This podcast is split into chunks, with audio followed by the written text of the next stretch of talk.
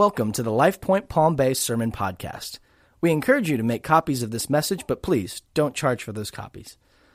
If you'd like to know more about LifePoint Palm Bay, please visit lifepointpb.com. Good morning. That was amazing worship. Praise God.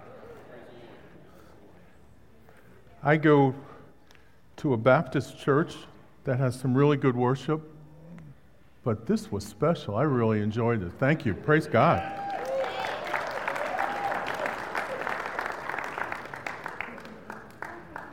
As Pastor shared, my name is Rich Freeman. I'm a Jewish believer in Jesus.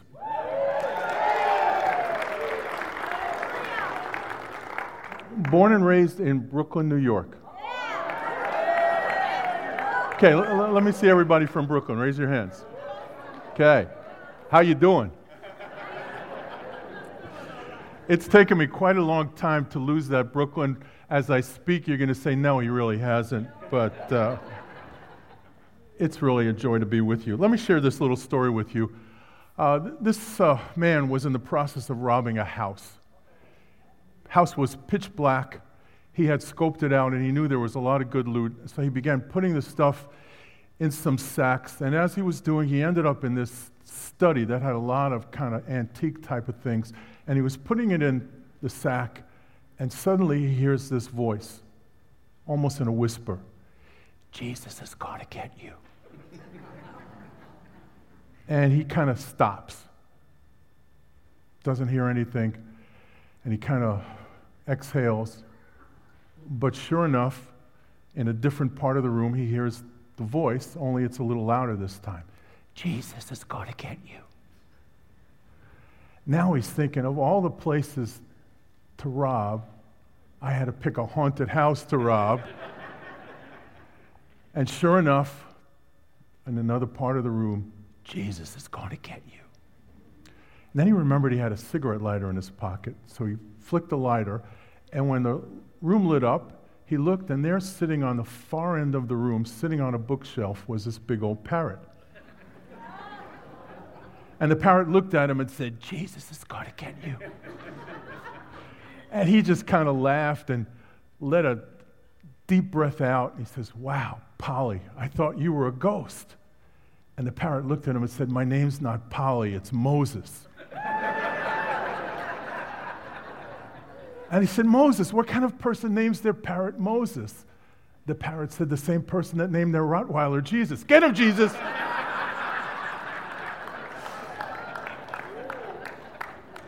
That has absolutely nothing with that I'm going to share with you this morning, but I like to tell that story.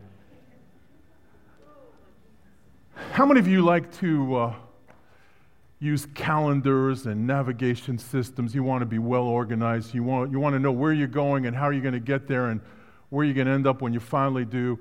Well, God has His own calendar. A way to let us know where we are, where we're going, and how we're going to get there. And it's found in, of all places, the book of Leviticus.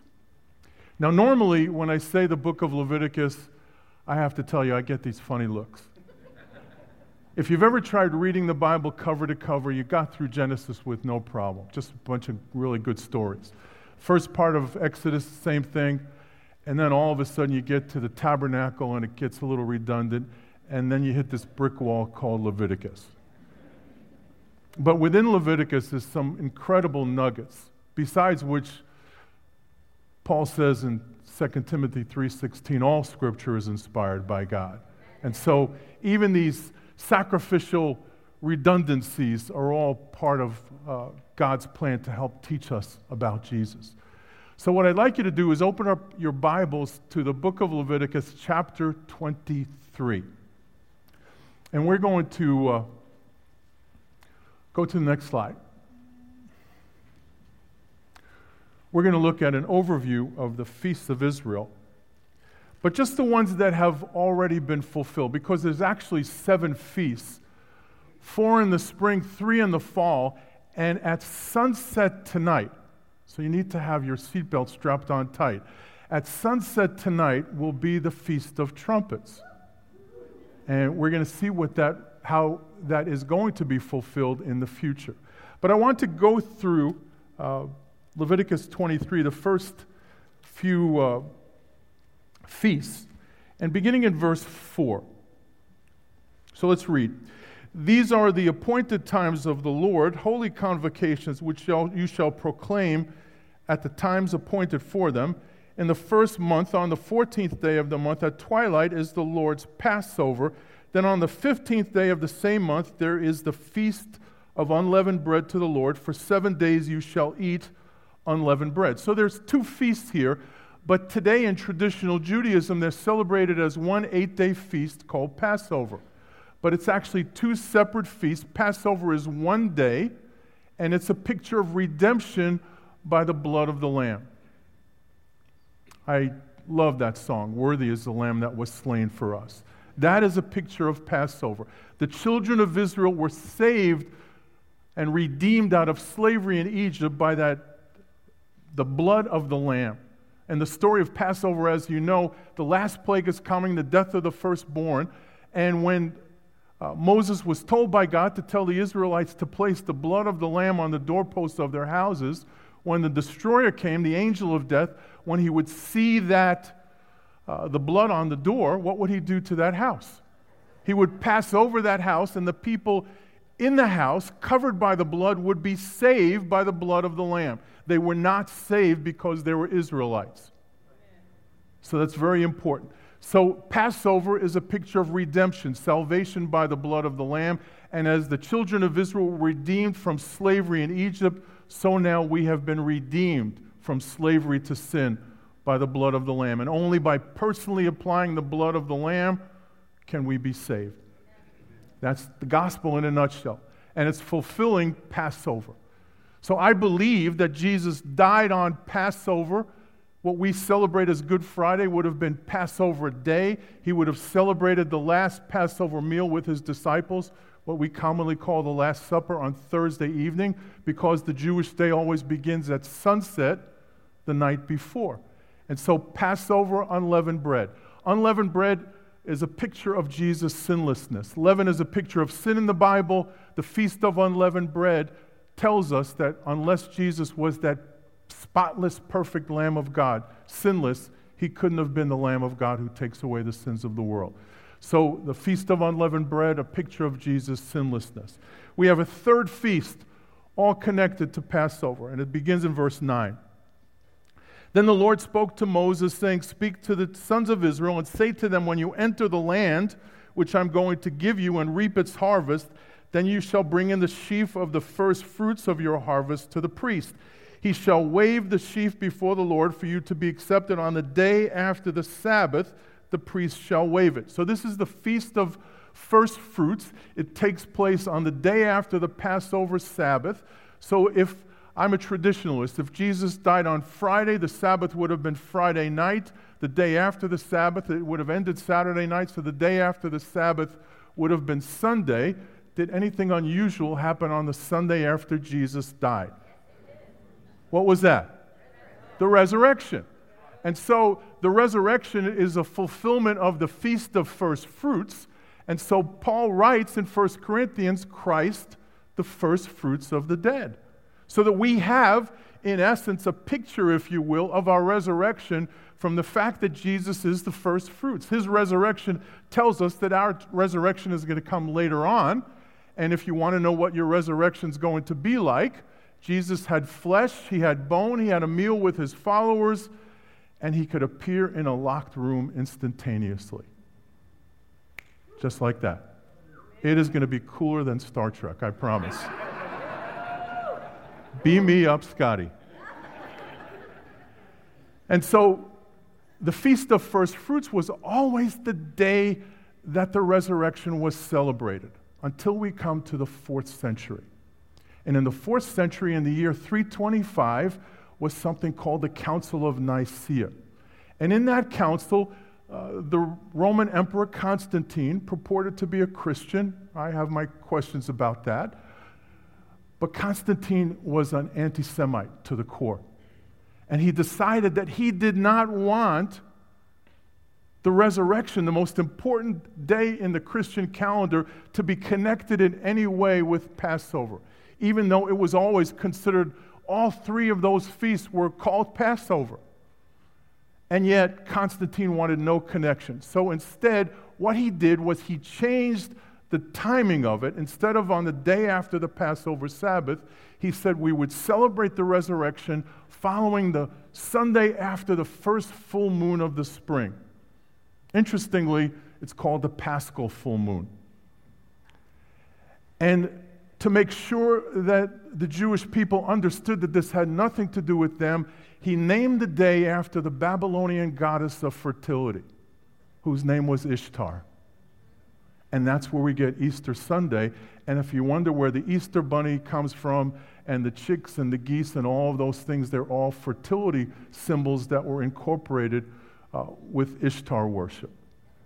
Now, that being said, probably 9 out of 10 times, Easter Sunday will coincide with the day after the Passover Sabbath. Every once in a while, you'll notice that Easter Sunday will be early, and Passover, Jewish people will celebrate Passover later, and so what happens, we end up remembering his resurrection before we commemorate his death. A little backwards, but that's okay. I'm not telling you to stop celebrating Easter. That's not my intent, just so you understand where all of this happened. Turn now to verse 15. This is the fourth spring feast that has already been fulfilled. It says, "You shall also count for yourselves from the day after the Sabbath, from the day when you brought in the sheaf of the wave offering," that's the Feast of First Fruits, "there shall be 7 complete Sabbaths." So I want the math geniuses to speak out. 7 times 7? 49, very good. "You shall count 50 days to the day after the 7th Sabbath, then you shall present a new grain offering to the Lord." So the day after the Sabbath, 7/7, so it's 1 plus 49, 50, and in Greek, 50 is Pentecost. So this is how we celebrate the Feast of Pentecost, but it's actually in Hebrew Shavuot, it's the Feast of Sevens or the Feast of Weeks. And there's a very interesting offering that takes place, a tradition that goes all the way back to the time of Moses, remembering that this feast day is celebrated and fulfilled in Acts chapter 2, when the Holy Spirit came upon the new group of believers that we call the church. The world was never the same. So the birth of the church fulfills the Feast of Pentecost, or Shavuot, and I want you to listen to this. This is verse 17. "You shall bring in from your dwelling places 2 loaves of bread for a wave offering." By the way, if you've ever seen televangelists say, "Give the Lord a wave offering," and it goes like this, that's not a wave offering. A wave offering is like we worship. The priest lifts up whatever he's offering to the Lord. That is for the Lord only. So this is 2 loaves of bread for a wave offering made of 0.2 of an ephah. That's a measurement of flour. "They shall be of fine flour," listen to this, "baked with leaven as first fruits to the Lord." So this is a second first fruits, 2 loaves of bread baked with leaven. What did I just say leaven's a picture of in the Bible? So what on earth are these 2 loaves? Well, they represent the 2 groups in the body of believers, Israel and the nations, Jew and Gentile, one in the Messiah. And who are we? Look around. We are sinners, saved by grace. That's the fulfillment of the Feast of Weeks, or the Feast of Pentecost.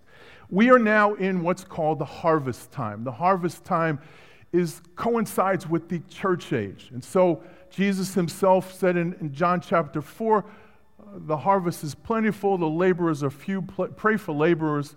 And as we go into the world to share the gospel with all people, we sure do need laborers. Amen? And so we are in the harvest time. That is going to end with the next feast, which prophetically is going to be fulfilled in the future, as you'll say. But I want you to see how it's presented in Leviticus. So turn now to verse 23 of Leviticus 23. And we're going to look at this Feast of Trumpets in the Scriptures. "Again, the Lord spoke to Moses, saying, 'Speak to the sons of Israel, saying, in the 7th month, on the 1st of the month, you shall have a rest, a reminder by blowing of trumpets, a holy convocation. You shall not do any laborious work on it, but you shall present an offering by fire to the Lord. And so notice very carefully, there's really nothing there. It's a rest, a Sabbath, a reminder or a memorial, and it's remembered by blowing the trumpet. Actually, it's the blowing of the ram's horn, the shofar. And so this is the Feast of Trumpets, and the ancient rabbis, as they looked at the Torah, tried to figure out what on earth is this remembering, because there didn't seem to be anything prior to Moses that fit. And so they began saying, well, maybe instead of remembering something that happened in the past, it's remembering something that's going to happen in the future. And so they began trying to come up with something that happened after Moses that involved the blowing of trumpets. And the best that they could come up with is the Battle of Jericho. If you remember the story in the book of Joshua, they marched around the city 7 times, and on the 7th time they marched 7 more times, and then what did they do? They blew the trumpet, and as we sing in the old hymn, the walls came a-tumbling down. They were on the right track, but unfortunately they didn't have the luxury of having the New Testament, because what this is looking forward to is something in the New Testament. And I'd like you to turn in your Bibles to 1 Thessalonians. 1 Thessalonians chapter 4.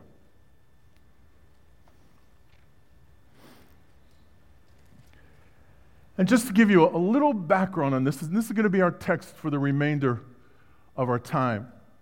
When Paul wrote this, he had spent, if you look in the book of Acts, in Acts chapter 17, he spent 3 Sabbaths with this new church plant, if you will, in Thessalonica, which is in modern-day Greece. And he taught a lot of different things, and one of the things that he obviously taught was on this particular event, and as he taught it, there was a very, very grave misunderstanding that happened. And the misunderstanding was this. The believers in Thessalonica unfortunately thought that Paul said this would only be for those alive at the time Jesus returned. And so, as their loved ones died, as believers, they began grieving because they thought that they would miss out on Jesus' return. And so Paul thought it was so important that he, in his first letter to them, corrected the misunderstanding of the teaching. And so I'm going to read through the whole passage, and then we're going to look at it verse by verse. So this is verse 13 of 1 Thessalonians chapter 4. It says, "But we do not want you to be uninformed, brethren, about those who are asleep, so that you will not grieve as do the rest who have no hope. For if we believe that Jesus died and rose again, even so, God will bring with him those who have fallen asleep in Jesus. For this we say to you by the word of the Lord, that we who are alive and remain until the coming of the Lord will not precede those who have fallen asleep. For the Lord himself will descend from heaven with a shout, with the voice of the archangel, with the trumpet of God, and the dead in Christ will rise first. Then we who are alive and remain will be caught up together with them in the clouds to meet the Lord in the air, and so we shall always be with the Lord. Therefore, comfort one another with these words." This is the classic passage on what's commonly called the rapture of the church, the fulfillment of the Feast of Trumpets. And so what I'd like to do is go through it verse by verse, keeping in mind, I want to give you a little bit of background. Tonight, at sunset, Jewish people around the world are going to be celebrating something called Rosh Hashanah, translated into English, the head of the year. This is the Jewish New Year. Notice that it says in Leviticus, the 7th month, the first day of the 7th month. So what happened? Why are they celebrating as the New Year? Because when they came out of captivity in Babylon, they adopted some of the Babylonian civil traditions, and one of them was that the New Year would be celebrated in the fall. Typically, the New Year is celebrated in the spring, I should say biblically. How many of you are from the north? One of my favorite times of the year would be late winter, when some of the early blooming flowers would start to bloom, and then you might catch a glimpse of a robin redbreast. What did you know was happening? You knew that spring was coming, and everything would start up new and fresh. So you could see why biblically this would be the celebration of the new year. But Jewish people are celebrating it in the fall because of these Babylonian civil traditions. That's basically it. And if you tell a Jewish person, well, you know the new year is supposed to be in the spring, they'll look at you like you have two heads. That's where it comes from. So this is the Feast of Trumpets. And it begins, again, Paul trying to clear up this misunderstanding. He says, we do not want you to be uninformed. The Greek word actually means to be ignorant. We don't want you to be ignorant, brethren, about those who are asleep. This is talking about believers who died prior to Jesus coming back.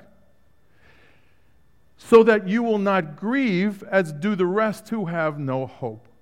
So Paul wants them to understand that they shouldn't grieve the way people grieve for unbelievers. Now, in the years that I pastored, I unfortunately had quite a few elderly people in my congregations, and we did a lot of funerals. But the celebration of a believer at their funeral should be so positive and so celebratory that it's like a graduation ceremony. And so, because of that, sometimes, unfortunately, there's the misunderstanding that Christians shouldn't grieve because we're celebrating the homegoing of our loved one. But what that doesn't take into consideration is that there's still a void in our heart. My mom died 3 months ago. She was 90 years old. She just made it to her 90th birthday. And she was a believer. And so we had a wonderful memorial service that my unbelieving sister even watched by the internet. And it was a wonderful time. That being said, every morning when I go to our office in Boynton Beach, I drive by the nursing home that my mother was. And I get this feeling in the pit of my stomach. I still miss her. And that's a healthy part of grieving, to acknowledge that it's still there. There's still feelings there. And if you've lost a loved one, by all means grieve.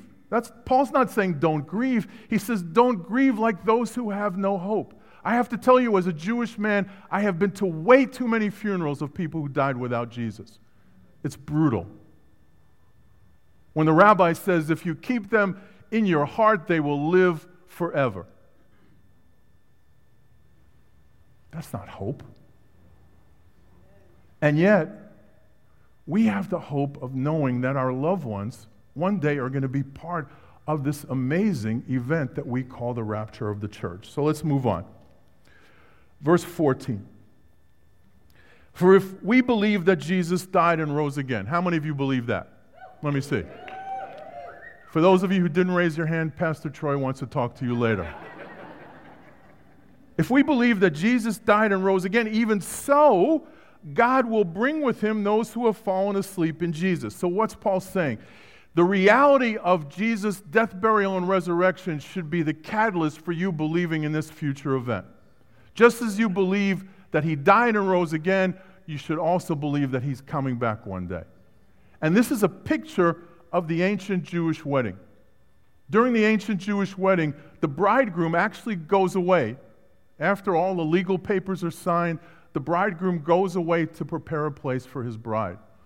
So in John chapter 14, Jesus says, I go to prepare a place for you. In my Father's house are many dwelling places. And when it's ready, what's he going to do? I will return for you.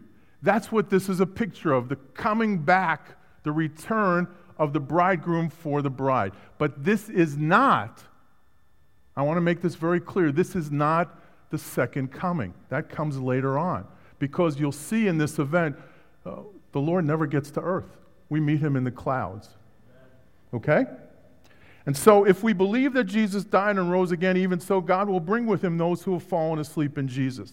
And notice there is a priority. Again, because of the misunderstanding, there is a priority for the dead in Messiah, for the dead in Christ.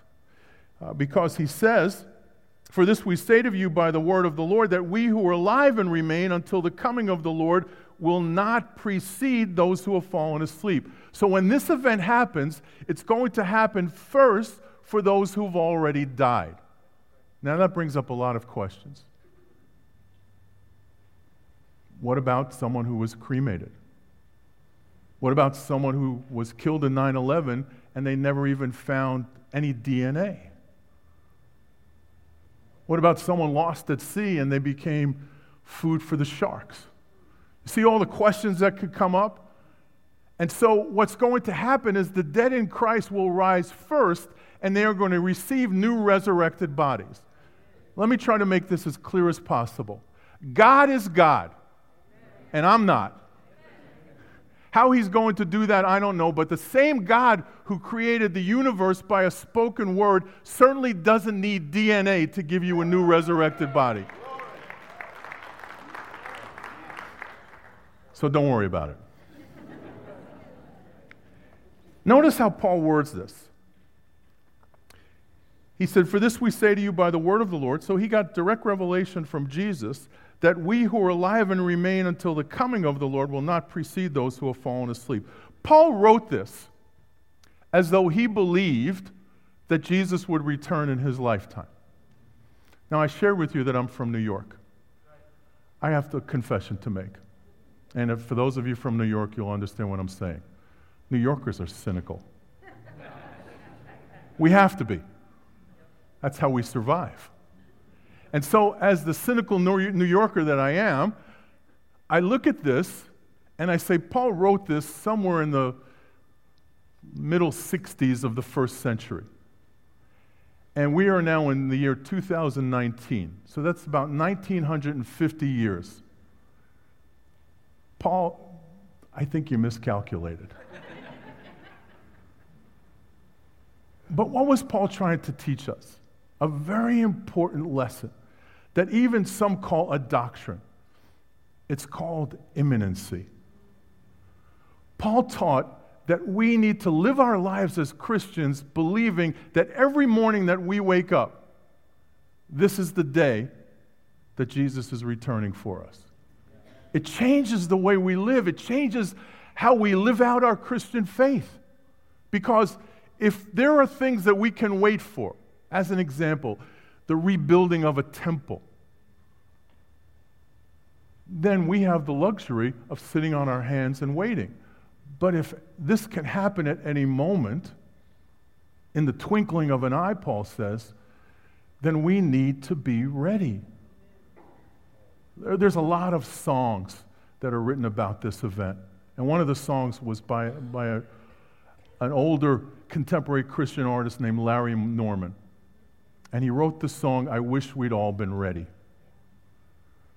Because it talks about people understanding that we need to be ready. We need to get our act in order. We need to get our relationship with God all straightened out.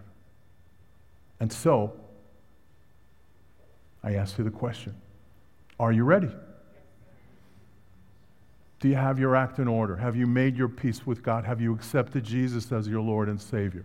Because if you haven't, I got to tell you, you're going to be left behind. And it's not a pleasant place to be. So, let's move on.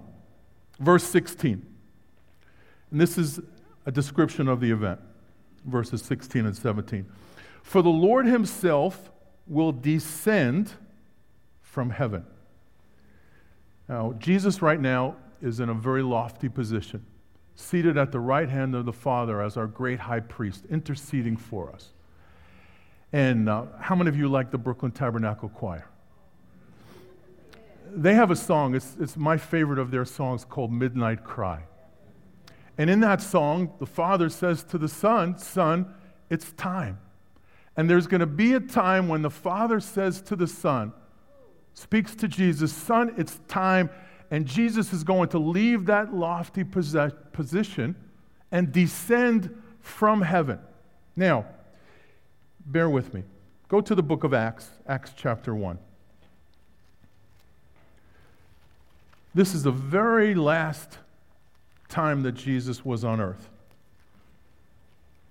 And it's here that this is the risen Jesus.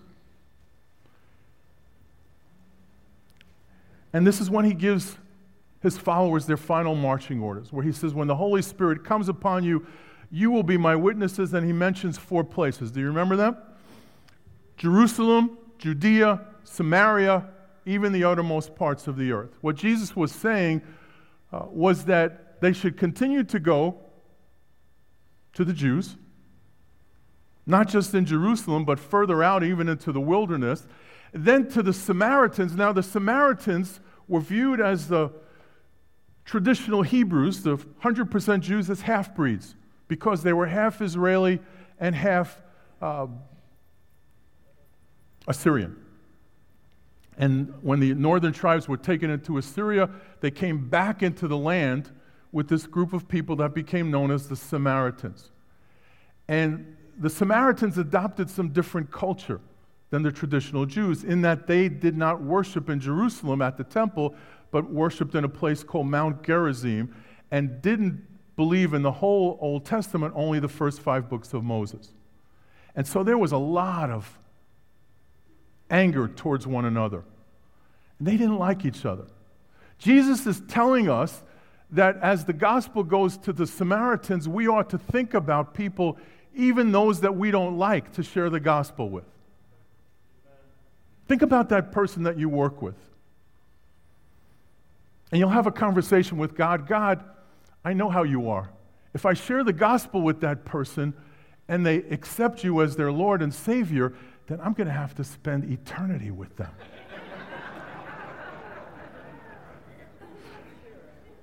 And so, we need to share the gospel with everybody, even the people that sometimes we don't like. And then he said something that was absolutely, totally radical, to the uttermost parts of the earth. He expected these Jewish followers to bring the gospel to Gentiles. You hear me? Amen. To Gentiles. How many of you are Gentile? Raise your hand if you're not sure you are.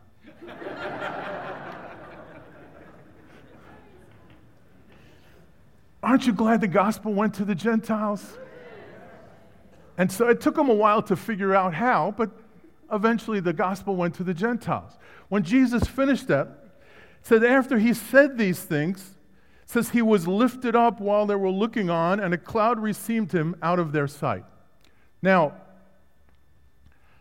any of you ever go to a park with one of your children with a helium balloon, and the balloon got loose and started floating away? What did you do?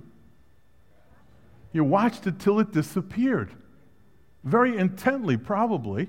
And so it says, as they were gazing intently into the sky, while he was going, behold, 2 men in white clothing, obviously angels, stood beside them. They also said, "Men of Galilee, why do you stand looking into the sky?"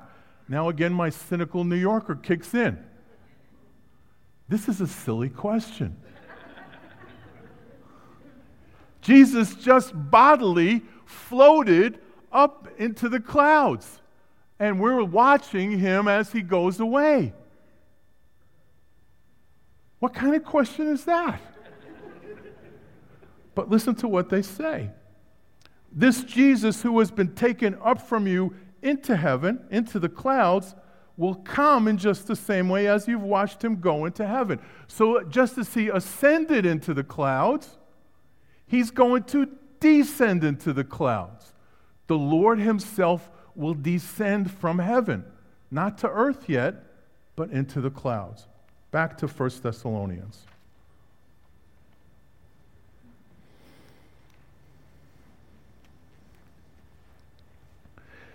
Three sounds associated with the Lord returning. The Lord himself will descend from heaven with a shout, with the voice of the archangel, and with the trumpet of God. Remember, this is the fulfillment of the Feast of Trumpets. So the shout. Can we see any other place in the Scriptures where we can figure out what the shout is? And the answer is yes. In John chapter 11, Jesus' greatest earthly miracle, the raising of Lazarus from the dead after 4 days. You ever wonder why he waited 4 days? Because the rabbis taught that the soul and the body stayed connected for 3 days. And then after 3 days, on the fourth day, the soul left the body. So Lazarus wouldn't have only been dead, he would have been very dead, and only the Messiah could raise someone up who's been dead for 4 days. That's why he waited, to prove who he was. And so, you know, the story, he first comes to Martha and then to Mary, and they both basically rebuke him for waiting because they knew his ministry was to heal people. And he was healing strangers, and here was a family that he had a particular affection for, and when the sisters got word to Jesus that their brother was dying, they expected him to drop everything and immediately come to heal their brother, but he didn't. And when he comes and goes to the tomb, how many of you have memorized the verse, Jesus wept? Why did he weep? Not because Lazarus died, because Martha and Mary and all of the professional mourners and everybody that was with them had no idea what he was about to do and who he was, by and large. The Martha and Mary did. But the people around him didn't. So he wept over the fact that they were clueless. And so he comes to the tomb, and if you remember, he says to Martha, remove the stone. And Martha, who was a very practical person, in her best King James English, said to Jesus, what? He stinketh. He's been dead for 4 days, and his body is decomposing. There's going to be a bad smell. Jesus tells him to roll the stone away, prays to the Father. He tells the Father, I know what you could do. I'm not doing it because I'm asking you to do it. I'm doing it so they hear me asking you, so that when it happens, they'll understand. And then he goes to the mouth of the tomb, and what does he do? He says he cries out with a loud voice, with a shout, Lazarus! Well, you got an echo in here. Come forth! Now, this is one of the times that I would have liked to have been at an event. Because when they heard those feet shuffling, because he was completely wrapped head to toe. And here he comes, his face is completely covered, just like a mummy. And he says to someone, remove the wrapping. How would you have liked to have been that person, not knowing what you're going to find? But there was Lazarus as good as new. So I believe we can ascertain from this that the shout is Jesus calling us by name.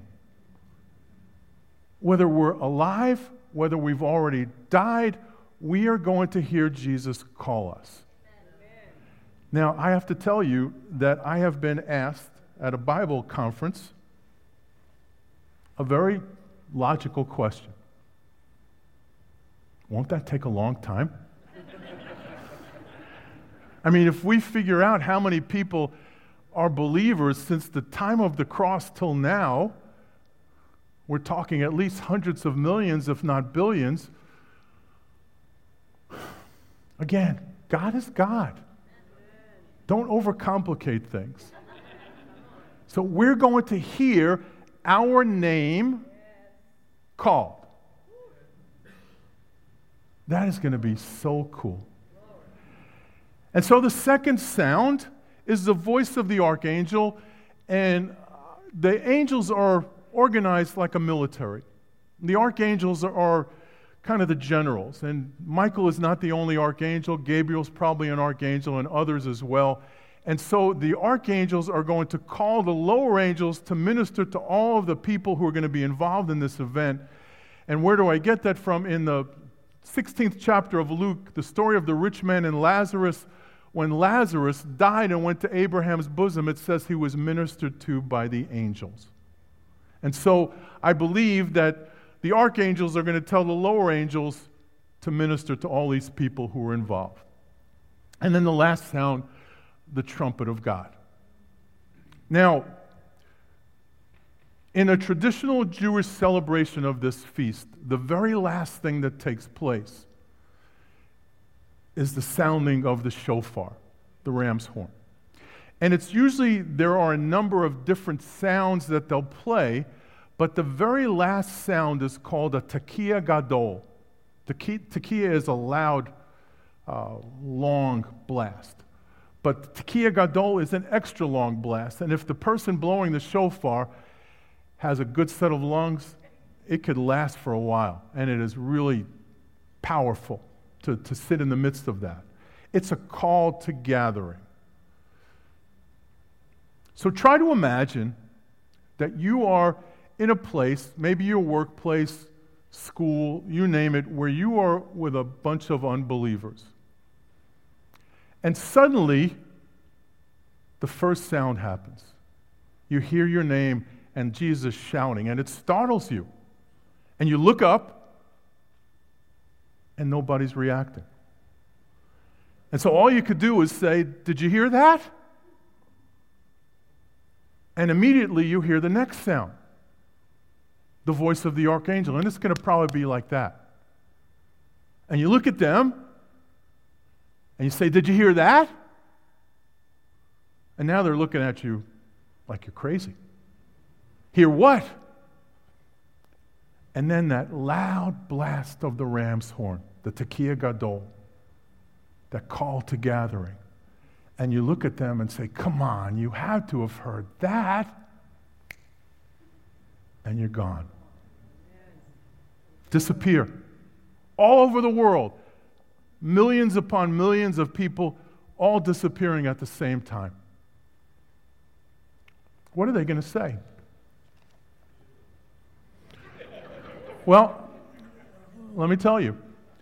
I was online at Publix, at the cashier, on the line, and the shelving had some of the great newspapers of our country along the side. And this particular National Enquirer had a picture of a flying saucer on the cover with kind of a elongated E.T. kind of character, kind of a long, skinny extraterrestrial. And standing next to him was Elvis, President Kennedy, and Michael Jackson. I don't know why those three were picked, but they were with the E.T. guy. And so, there's your answer. Space aliens came and took away all those nasty, intolerant Christians so that we can have the utopia and get to hear Elvis and Michael Jackson again that they wouldn't have allowed to happen. You could see it. And so, as you look at the end of this, following the trumpet of God, it says the dead in Christ will rise first. And so, this is going to happen to those who've already died. Do you know what the most expensive cemetery real estate is in the world? The Mount of Olives. Because that's where Jesus is going to return. So people, not kind of understanding the two events, want to have a front row seat when Jesus returns. And so it costs $35,000 for a very small plot that will barely cover a casket. But the dead in Christ will rise first. What that means is everybody who's died since the cross, which means John the Baptist is not part of this particular resurrection because he died before the cross. Everybody who died since the cross, those in Christ, this is only for the church, they will rise first, get new resurrected bodies. What are those resurrected bodies going to look like? The Bible's really kind of silent on this. other than the fact that if Jesus is the first fruits and he was 33 years old when he died, then maybe we'll look like Jesus did and we'll look like we did when we were 33. I don't know about you, but that sounds pretty good. But we don't really know. You know, that's a question people ask. My mom was 90. Is she going to spend eternity as a 90-year-old woman? I don't think so. I think there's going to be a very different look. But again, the Bible is basically silent on this. So the dead in Christ will rise first. Then we who are alive and remain, same words, will be caught up together with them, where? In the clouds to meet the Lord in the air. And so that word, that phrase, caught up, is based on the Latin word rapturo. That's where we get the word rapture from. And now, understand that a good deal of Christianity doesn't believe that this is a separate event, believes that this is part of the second coming. I think if you take it literally, you can see that it's not. Because very clearly, as we're caught up together with them in the clouds, where do we meet the Lord? In the air. Later on, he returns to earth. It says his feet will stand on the Mount of Olives, from Zechariah chapter 12. So this event, when it happens, we get caught up. If we're fortunate enough to be alive at the time, that'll be so cool. To disappear, to be caught up together with the Lord, to meet all of our loved ones who've already passed, to be with the Lord. And it says, and so we shall always be with the Lord. Look at your neighbor and tell them that. We shall always be with the Lord. I mean, that's the good news, isn't it? If you've accepted Jesus as your Lord and Savior, you will always be with the Lord. So I was so excited when I first heard this. I had to tell my loved ones. So I have one sibling, a younger sister. And I said to my sister, her name is Jackie, and she's still not a believer. I said, Jackie, let's have lunch. I have something really important I want to tell you. And so I thought this was so exciting that if anything was going to convince her to turn to Jesus, this would be it. So this is how I said it. I said, Jackie, I want you to understand something. One day, everybody that believes the way I believe may disappear all at the same time. And I want you to know something. This is very important. Pay attention. I want you to know something, that it's not space aliens who took us away, but Jesus came and took us away. And so when this happens, don't believe that it was space aliens. And my sister's eyes got real wide. And I could see my sister looking at me, and I knew that she was so positive that her big brother had lost his mind. You could just see it in her face.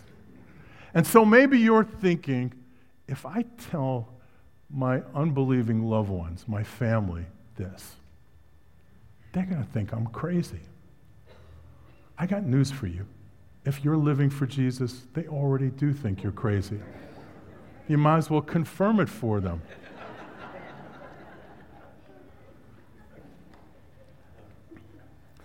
So let's land this plane. What's the application? In that last verse, Paul wants us to understand something very important. We have a tendency to view life through our circumstances, to view God through our circumstances. Good circumstances, good God. Bad circumstances, God must be asleep today. Instead of recognizing that, instead of looking at God through the lens of our circumstances, we need to look at our circumstances through the lens of our God. And regardless of what's going on in your life, God has a plan for you, and there's an end game to this plan. And this is the end game, where you're going to be with him forever. If you're a believer in Jesus, no matter what you're going through, nobody could take this away from you. And maybe life is hard right now, but understand, this is real. Jesus is coming soon. Amen. And as we worshiped and rejoiced in who he was, there's going to come a time when we're going to worship him, as we sang, face to face. I don't know about you, but I can't wait for that. It doesn't get any better than this. Amen?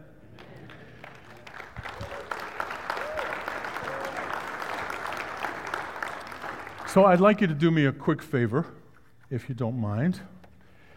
You should have received one of these. You only needed one per family as you were coming in. Could you take it out? If you don't have one, could you raise your hand? So while they're giving those out, let me just share a few resources that we have. This is a calendar that Chosen People Ministries puts out, and this happens to be a very important year for us. We're celebrating 125 years of ministry. Founded in 1894 by a Hungarian rabbi named Leopold Kohn, who came to know Jesus in the streets of Lower Manhattan and founded a ministry in the Brownsville section of Brooklyn called the Brownsville Mission to the Jews, that eventually became known as the American Board of Missions to the Jews, and now Chosen People Ministries. This is a wonderful picture of some historic events from our ministry. And let me just share one thing with this calendar that's really important. How many of you like to study Bible prophecy? Bible prophecy cannot be studied with a regular calendar, January, February, March, a Gregorian calendar. You need to have a Hebrew calendar. And so what we've done is taken a regular calendar, the Gregorian calendar, and superimpose the Hebrew calendar with it so that you have both calendars and can see when the prophetic events, like the Feast of Trumpets, which happens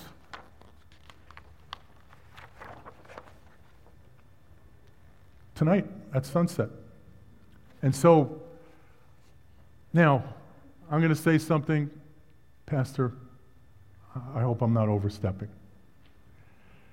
The spring feasts all were fulfilled on exactly on the same day. Tonight is the Feast of Trumpets. Does that mean God can only have this event on the Feast of Trumpets? I don't know. I know that the Bible says nobody knows the hour or the day.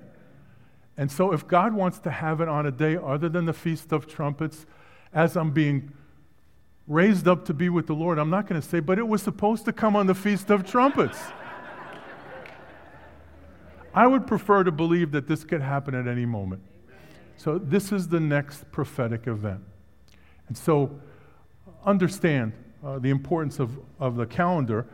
And then a few books that I think you'll find helpful. This is written by the president of our ministry, Mitch Glazer, and his wife, called the Fall Feast of Israel, and this is just the three feasts. The two feasts that I didn't talk about was Yom Kippur, the Day of Atonement, and Sukkot, the Feast of Tabernacles, and those will also be fulfilled, but I believe that this event happens first. So if you want a big theological word, I hold to what's called a pre-trib rapture position. I hope that's okay. So this is a great resource called the Fall Feast of Israel. This is a brand new book written by Dr. Randall Price, who's an archaeologist and has written a number of really good books. But this just came out called What Should We Think About Israel? And then the Feast of Passover is a very, very key event, the first one. And this is a book that the ministry wrote together. I have a chapter in this paralleling Exodus 12 and John 12, the first Passover and the last Passover that Jesus celebrated, how they parallel one another. But if you want to be an expert on Passover, this is a book that I would highly recommend, called Messiah and the Passover. And there are other books. I wrote a book called The Heart of the Apostle that's on the table, a book on Israel called Understanding the Arab-Israeli Conflict by Dr. Michael Rodelnik, and some others. So be sure to visit my wife at the book table. So you should all have one of these. Open it up. And then we're going to do an ancient Jewish tradition together.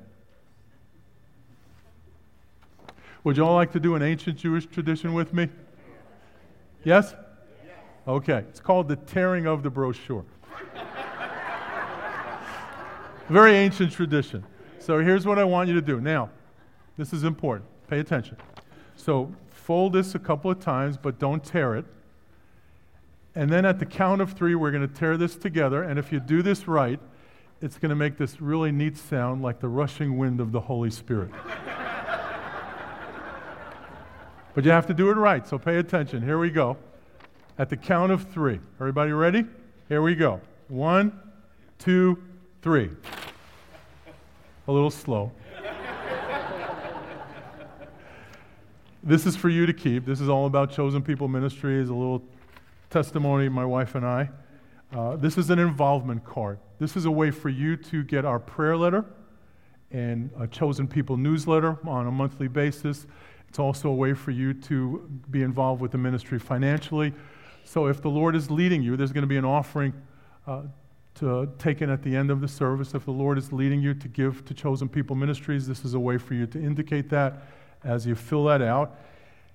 And on the back is some information about short-term ministry opportunities, our annual tour to Israel, which takes place at the end of October, so this one's a little late, but next year I've already spoken to Pastor Troy. For those of you who've never been to Israel, I would love to have a group of you come with me next year. And just one other thing, the week after the Super Bowl was in Miami this year. The week after the Super Bowl, we're going to have an outreach in South Florida. And so maybe some of you would like to be involved in that. I'll let Pastor Troy know about that, and you can be involved with our outreach in South Florida. So be sure to fill this out. Later on, Pastor, it's going to take an offering for the ministry, and be sure to put these cards in with the offering. So as we get ready to close in prayer, I want to ask you a question. If the Lord comes tonight on the Feast of Trumpets, are you ready? Yes, sir. Have you asked Jesus to be your Lord and Savior? Yes.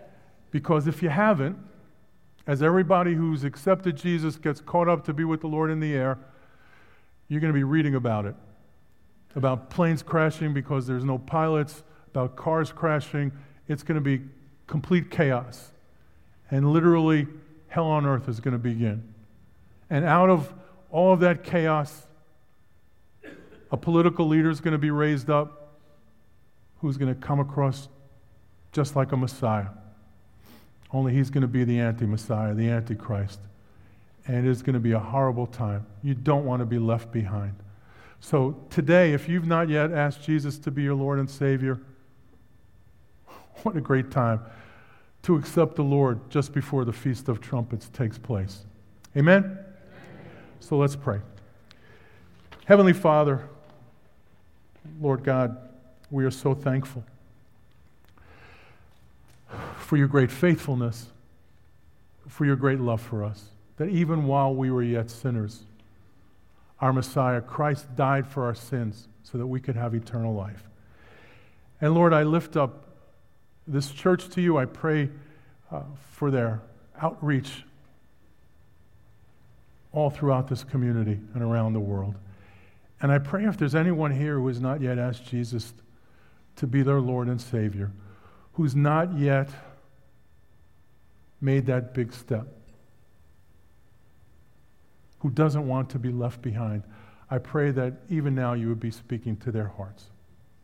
If you're here today and you would want to ask Jesus to be your Lord and Savior, I'm going to say a very short prayer. And I'd ask you to pray it with me. You don't have to pray it out loud. God will hear you, even in the quiet of your heart. But if you would like to ask Jesus to be your Lord and Savior, just pray this prayer with me. Dear God, I recognize that I'm not perfect, and I realize that the Bible says that makes me a sinner. I know I can't pay for those sins by doing good works. I need a sin bearer. I need a Savior. I believe that Jesus is my Savior. I believe when He died on the cross and rose from the dead, He did so for me. So I ask, Lord, that you would come into my heart and save me from my sins. I thank you, Lord, that I could look forward to your soon coming again, and ask, Lord, that you help me to live for you by the power of your Spirit. And I pray this and give thanks in Jesus' name. Amen. If you prayed that prayer, I would ask you not to keep it a secret. Come forward, let one of the pastors know that you prayed. I'm sure the church will have something that they'll want to give to you to help you with your next steps. So by all means, Jesus is coming soon. Amen? Amen. God bless you.